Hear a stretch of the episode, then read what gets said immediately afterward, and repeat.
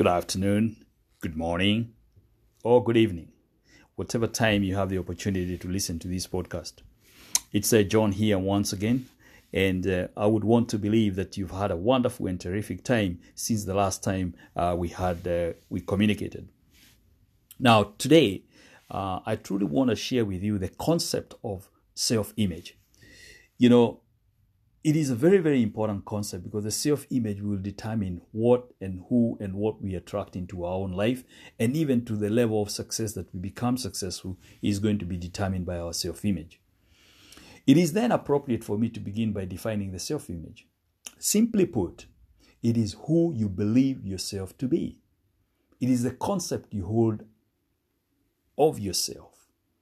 You know, according to uh, an old author, that uh, Dr. Maxwell Maltz, who wrote the book, uh, the, it's a classic, Psychocybernetics, and this is how he defined our self-image. He said, whether we realize it or not, each of us carries about with us a mental blueprint or a picture of ourselves. It may be vague or ill-defined to our conscious gaze. In fact, it may be it may not be recognizable at all but it is there, complete down to the last detail. The self image is a premise, a base or a foundation upon which your entire personality, your behavior, and even your circumstances are built. In essence, your life is virtually a reflection of the image you hold of yourself. The concept of yourself or your self image is all that you accept and consent as true about you. It is the sort of person I am or to put it more correctly, the person I believe myself to be.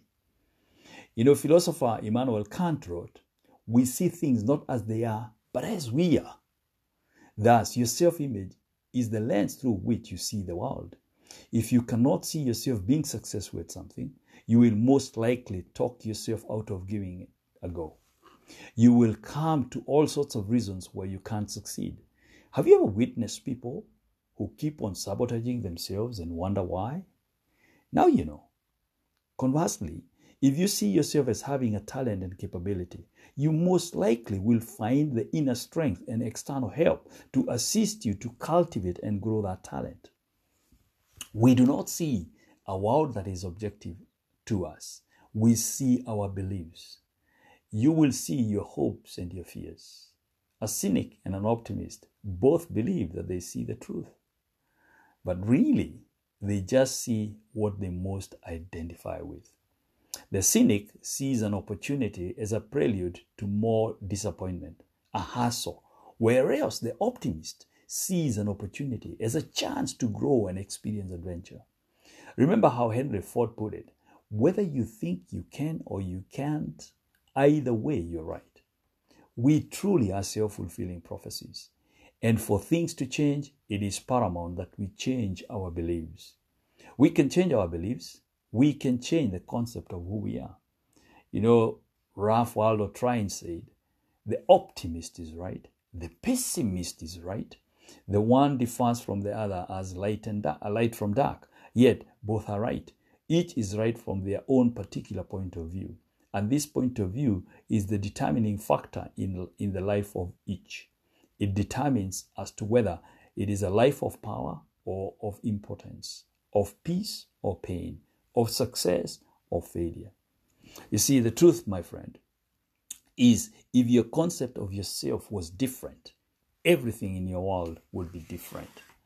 Your concept being what it is, everything in your world must be as it is.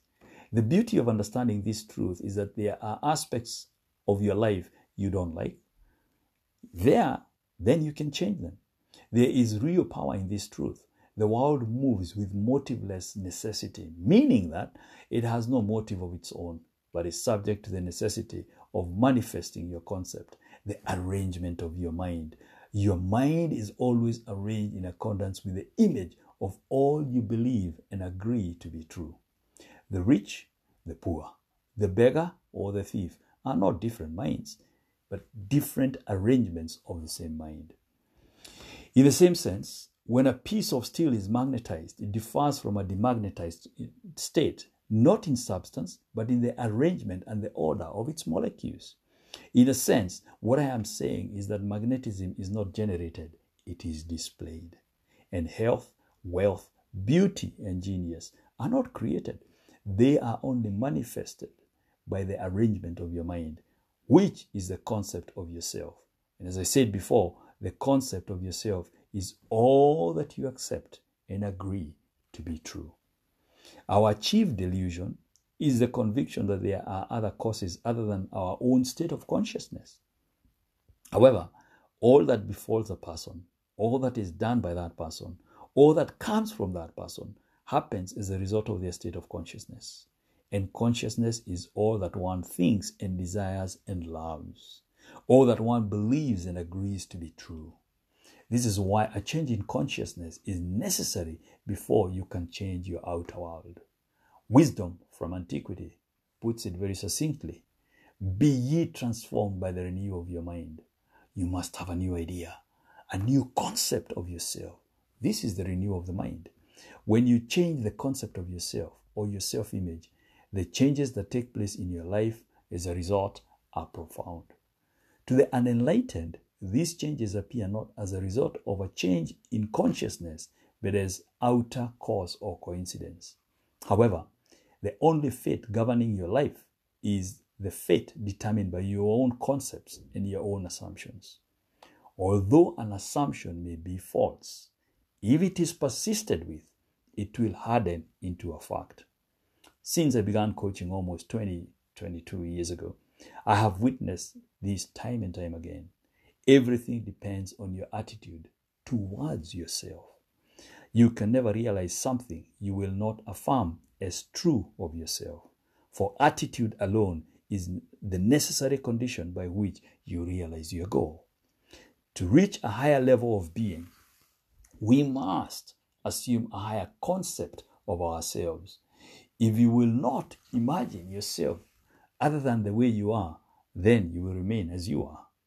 You must believe it before you can see it, and you will not see it if you do not believe first. Take the time to look deeply into your life. Who do you believe yourself to be? What are some areas or categories of your life that you're not satisfied with? Are they your health? Is it your wealth? Is it your relationship, place of work, or business?